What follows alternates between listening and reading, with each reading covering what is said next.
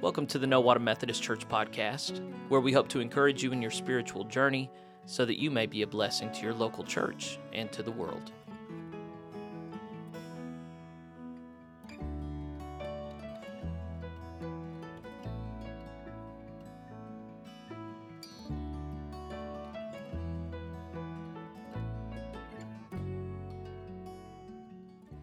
Hey, it's Jeffrey here.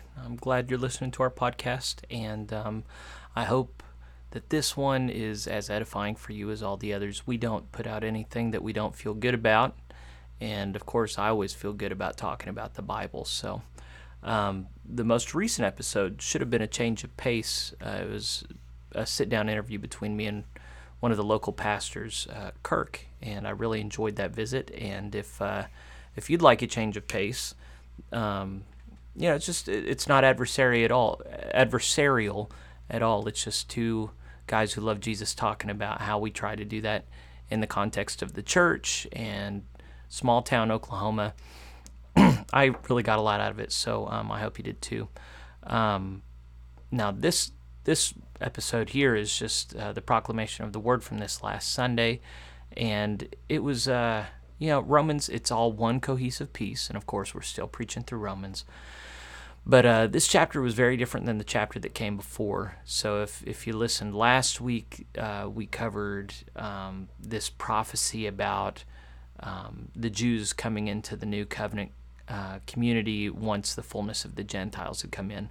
And we don't usually talk about end times prophecy like that, um, although it it's there. Uh, we should talk about it. Um, but this this last Sunday is a return to more my forte of uh, what does a transformed life look like? How should we live? How should we not live? And in particular, this phenomenon of uh, not taking revenge for ourselves. What's how does that work?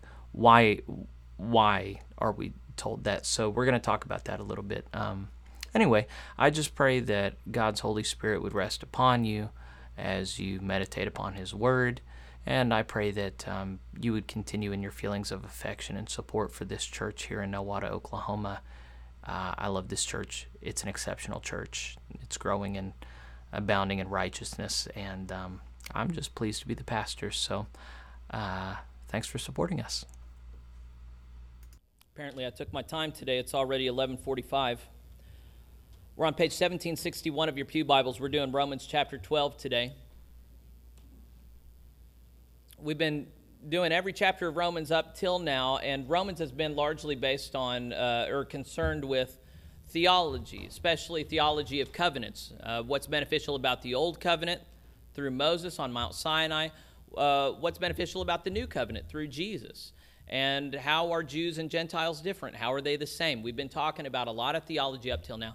This chapter is eminently practical. It's about how we live our daily lives, our principles, yours and mine, all Christians, okay? So this is kind of in a very different gear from last week. Last week we were talking about how why it is that God has turned the Jews away for the time being. It's so that he can show his mercy on them and bring them back into the fold at the end of history, right?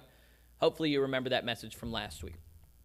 So, chapter 11 ended with these words, starting in verse 34. This is from the book of Job. Who has known the mind of the Lord? Or who has been his counselor? The answer there, of course, is no one. God is above us. Who has ever given to God that God should repay them? The answer, of course, is no one. There's nothing we can do to put God in our debt. For from him and through him and for him are all things. To him be glory forever. Amen.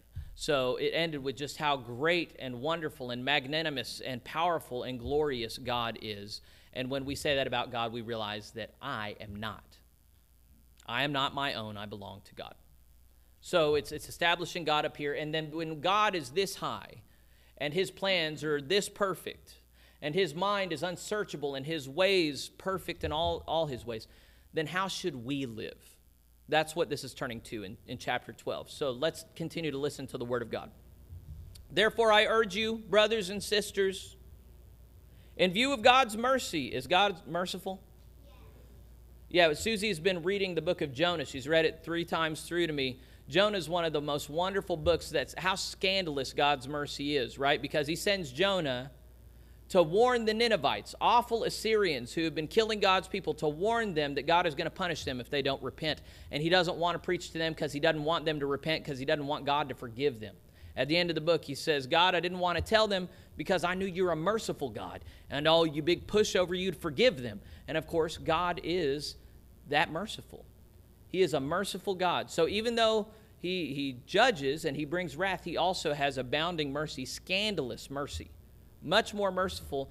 You know, the, I, I don't know how many of you follow me on Facebook, but I posted a meme of an angry person saying, Jesus, there's so many evil, wicked people in the world. Why don't you just slay them? And Jesus gets closer to them and whispers in the ear and says, Because then I'd have to slay you too.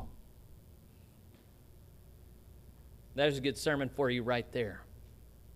God is merciful.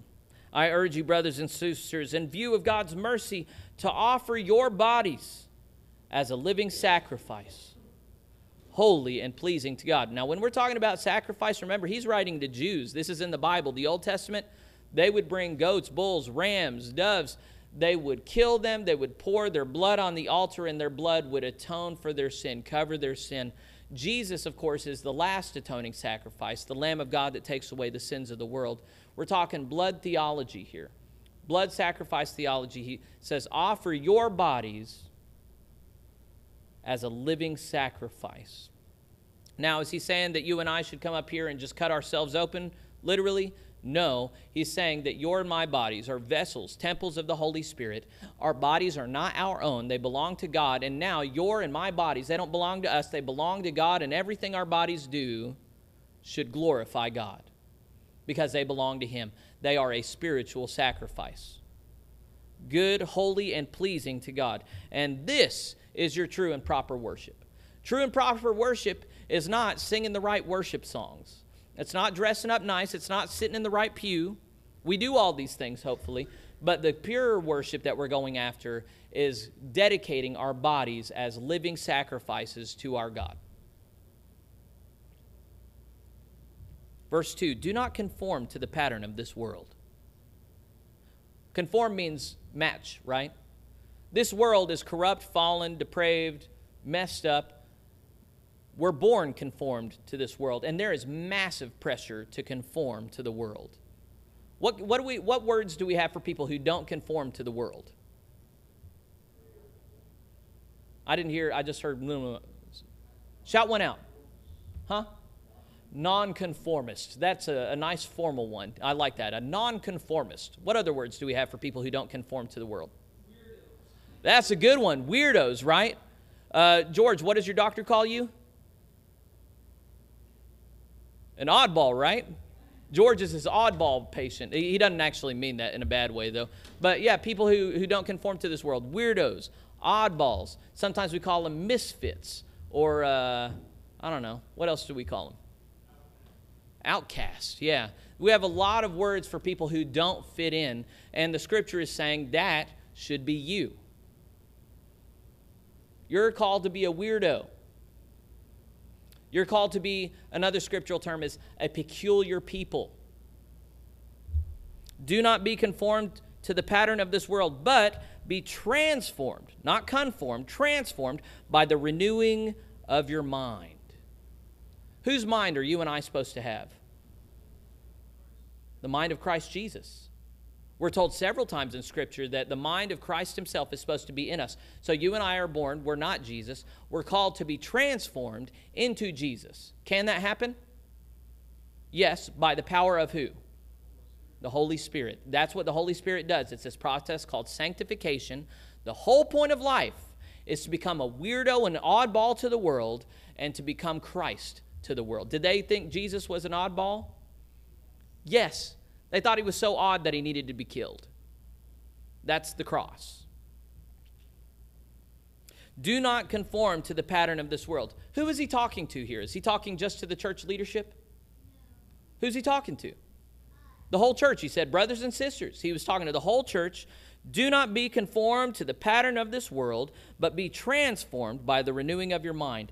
Then you will be able to test and approve what God's will is his good and pleasing and perfect will. Have you ever been confused about what God wants from you? Yes. That's a natural part of life. And if you want to know God's will, then you need to die to self and be born again by the power of water and the Spirit. That's what we're all about here. You need to be transformed in your mind by the renewing power of the Holy Spirit, and then you will go through your life and you will never doubt what God's will is. Doesn't that sound like such a blessing? You'll never have to go, What do you want me to do, God? You will know. The Holy Spirit will tell you in accordance with God's holy word. You will never have to doubt. You will never have to wonder. Verse 3 For by the grace given me, I say to every one of you, do not think of yourself more highly than you ought, but rather think of yourself with sober judgment in accordance with the faith God has distributed to each of you. Don't think more highly of you than you ought. There's everybody thinks their opinions are good, right? I posted a meme yesterday from uh, Spurgeon. It said, uh, The faith of Jesus Christ is the anvil upon which God's hammer hits the opinions of men. Or uh, hits is not uh, something more violent than that. But our opinions disappear against God's truth, right? In, uh, in another saying we have in our language, I like it opinions are like armpits. We all have them and they all stink, okay? Opinions are no good. Y'all are, don't like me because you know the original reference there. It's a good saying, it has a point. Your opinion's not worth much. My opinion's not worth much. Opinions aren't worth anything. What matters is the truth of God. That's all that matters. In the end, He is not at all curious about your opinions. He's curious did you submit to His word? Jesus said in John chapter 14, 15, Those who love me do what? They obey my commandments. If you love Jesus, you obey him. If you love the Lord, you conform yourself to his mind, his word. Here is saying your job is not to be proud and think your opinion is oh so great. Your job is to submit, obey. Verse 4 For just as each of us has one body with many members, and these members do not all have the same function, so in Christ we, though many, form one body, and each member belongs to all the others. He's talking about the church, isn't he? The church is called the body of Christ. He talks about this also in 1 Corinthians 15. He lays it out very clear. You and I are actually not automatons. We are not independent creatures. We are bound to one another in a corporate entity, the body of Christ, the church. And we need one another. The hand cannot say to the foot, I have no need of you. The eye cannot say to the nose, I have no need of you. When the church starts feeling like some people are more important than others, that's when a church is no longer biblical. Every single member of the body is essential for following Christ. And there is no part of the body that can separate and say, oh, I can follow Jesus just fine on my own. There is no such thing as a lone wolf Christian. When you are in Christ, you want to be with his people. Verse 6 We have different gifts according to the grace given to each of us. If your gift is prophesying, then prophesy in accordance with your faith. If it is serving, then serve. If it is teaching, then teach. If it is to encourage, then give encouragement. If it is in giving, then give generously. If it is to lead, do it diligently. If it is to show mercy, do it cheerfully. Now, he's not saying that only some of us have to show mercy. But he is saying there are some of us that are more gifted at showing mercy. There are some of us that are more gifted at prophesying. There, we all have different gifts okay? I'm not good at the same things as Cody or David or Karen. Each person has different gifts. We are called to joyfully offer these gifts to one another in the body of Christ for God's glory. Amen? And when we're making excuses, going, oh, I'm not nearly as gifted at, at preaching as Pastor Jeffrey, so I don't need to tell the gospel to anybody. No, that's not how this works. We all have a calling from Christ Jesus to use the gifts He has given us for His glory and the upbuilding of the body. And God is going to call people into our midst that we have to minister to. Not just children, what we started off with, but there are babes in Christ who are adults, who are old people. They need to be told the Word of God. They need to be given a chance to respond. They need to be prayed over. They need to be corrected. They need to be encouraged. Did you notice that encouragement was one of these spiritual gifts that listed here? Encouragers are perhaps sometimes the most important people in the church. There's a reason why the Bible warns against murmuring and complaining. That's not welcome. Encouraging, upbuilding, that's what a church needs. Verse 9 Love must be sincere. Hate what is evil. Are Christians called to hate? Yeah, it's right here. Hate what is evil. It doesn't say hate who is evil, it says hate what is evil. There's a distinction there. We are not called to kill and hate our enemies. We are called to kill and hate the principalities and powers that animate our enemies. They are under the dominion of Satan and his minions, and we are at war against those spiritual powers. We are not war against flesh. That is very clear from Ephesians. But we are called to hate. We're called to hate those evil powers with perfect hatred. You ever thought of such a thing? Oh, I hate them with perfect hatred, King David said in the Psalter. Hate all of the emotions we've been given are good if they are brought in conformity with Christ, with the mind of Christ. Did Jesus ever hate? You better believe he did. Jesus got angry.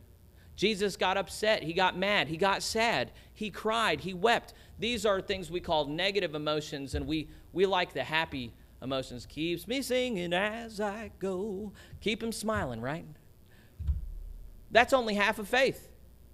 The other half is lament. We live in a culture that we need more comfort with these negative emotions. We got one of the sickest cultures right now. When somebody dies, how often do families say, Oh, we don't want anyone to be sad. Let's have a celebration of life. No, let's not mourn them. Let's not be sad together. Let's get together and be happy. Let's just be happy. We need to be happy all the time. No, we need to be sad when sad things happen.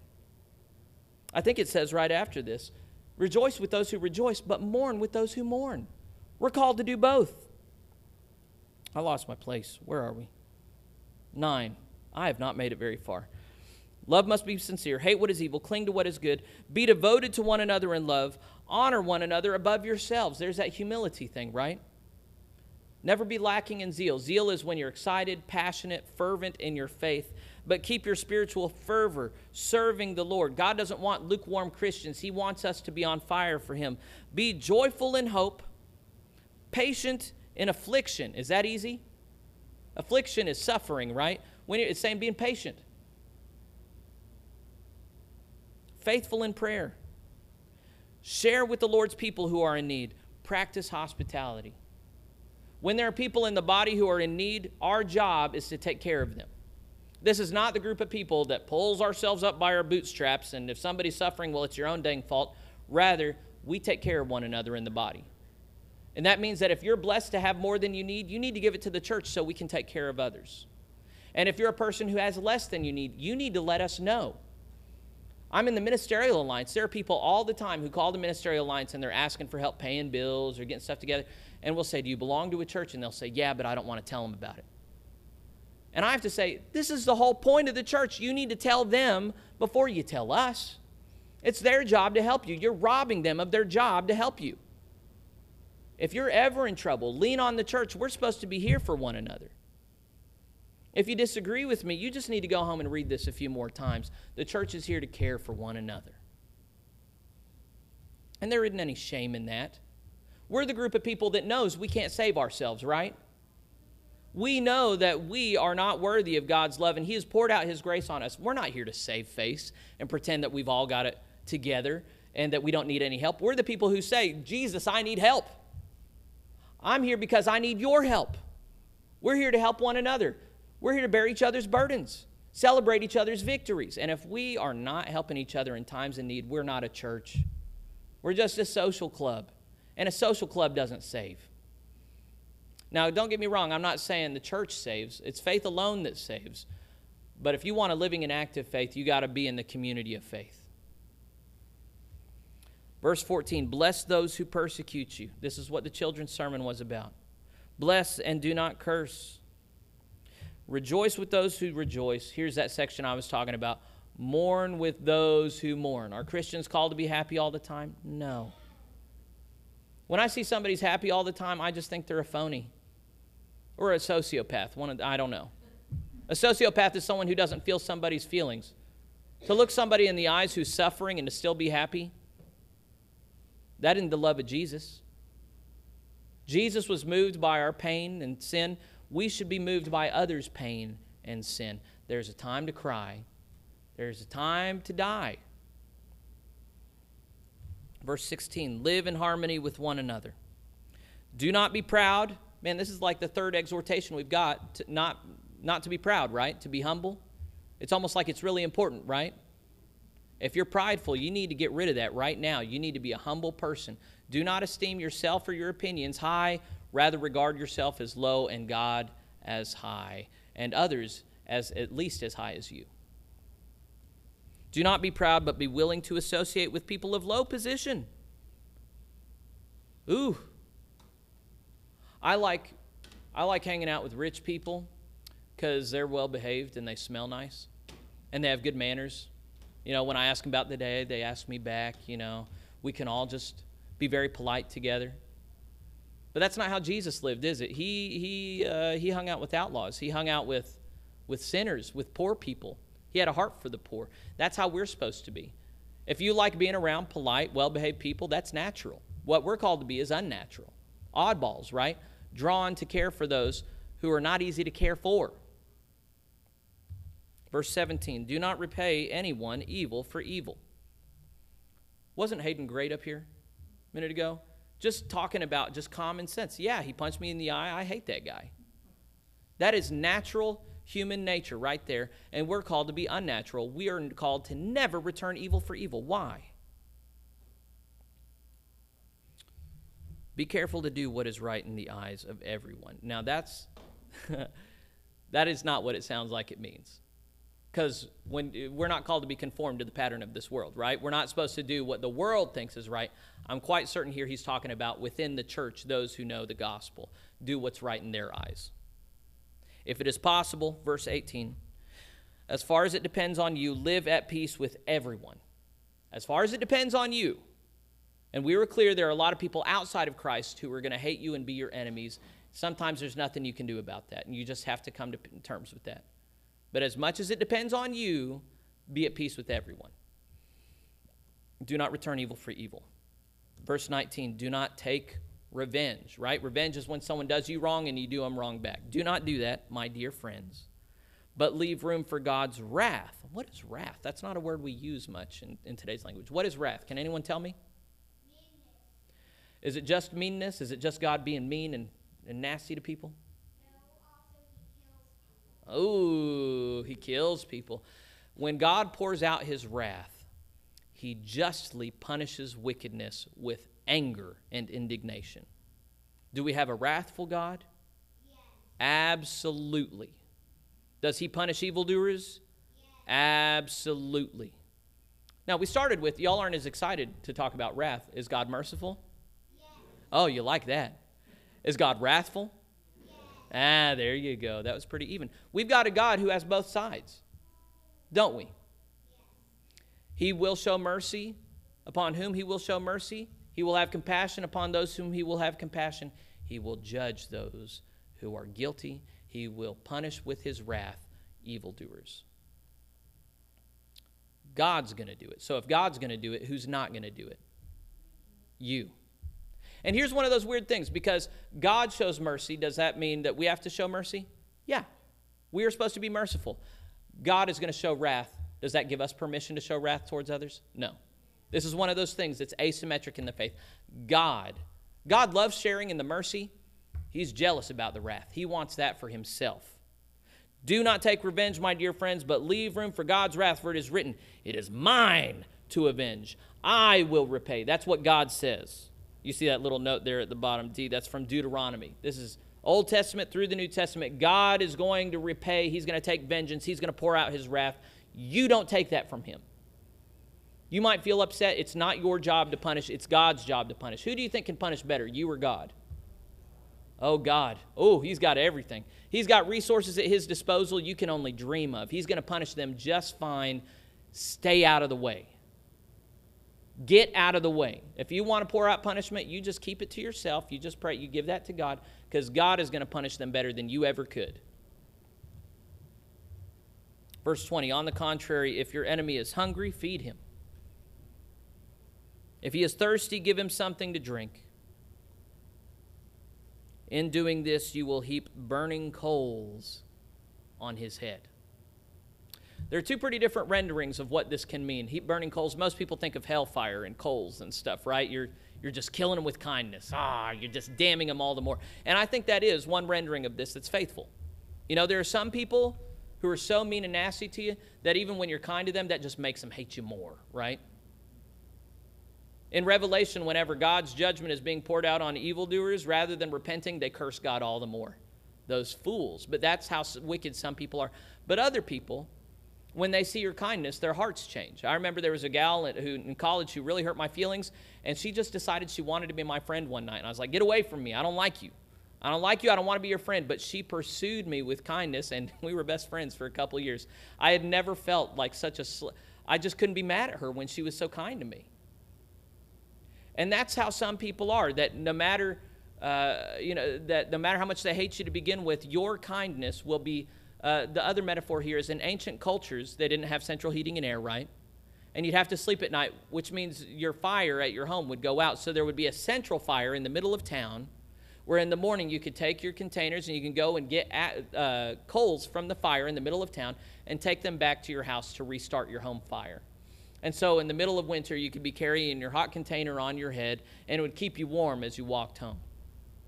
So the notion here could be that by loving our enemies, praying for them, blessing them, we are actually softening their hearts and preparing them for God's salvation. Can you imagine what a powerful witness that would be if you, if you had someone who hated your guts and you just patiently loved them, pursued them, prayed for them, blessed them, and one day Jesus spoke to them and you got to en- en- help them enter into the community of salvation? Can you imagine such a thing? That's one of the areas, I mean, as soon as, I mean, I had a guy get in my face a couple months ago and I, right back, I, I didn't even wait. I had a rejoinder for him that guy is not going to come to Jesus through me. I feel bad about that. I've already decided for Christmas I'm going to send his family a fruit basket because I need to undo the damage that I did by rearing up against this guy. It's natural. Jesus calls me to be unnatural, or rather, supernatural. And by the power of the Holy Spirit, can I be? Last line here in verse 12 Do not overcome do not be overcome by evil, but overcome evil with good. I feel like we talked through it pretty good. Is there any closing thoughts from anybody, or should we end here? Uh, just because I'm done doesn't mean you have to be. Anything else needs to get said? As always, I want you to go home. I want you to read this stuff. I want you to read what we covered before. The whole point is to connect it all and equip you in faith. So, you've heard my encouragement for today? Okay. Uh, today's World Communion Sunday. This is the first Sunday of the month. We're going to have communion. However, a number of you usually, once it gets about this time, you need to go home. So I'm going to go ahead and excuse you. Anyone who's still here in three minutes, minutes we're going to start on a, uh, the, the ceremony of the table together. So uh, God bless you. Take the word with you. If you're still with me in a minute, I look forward to eating with you.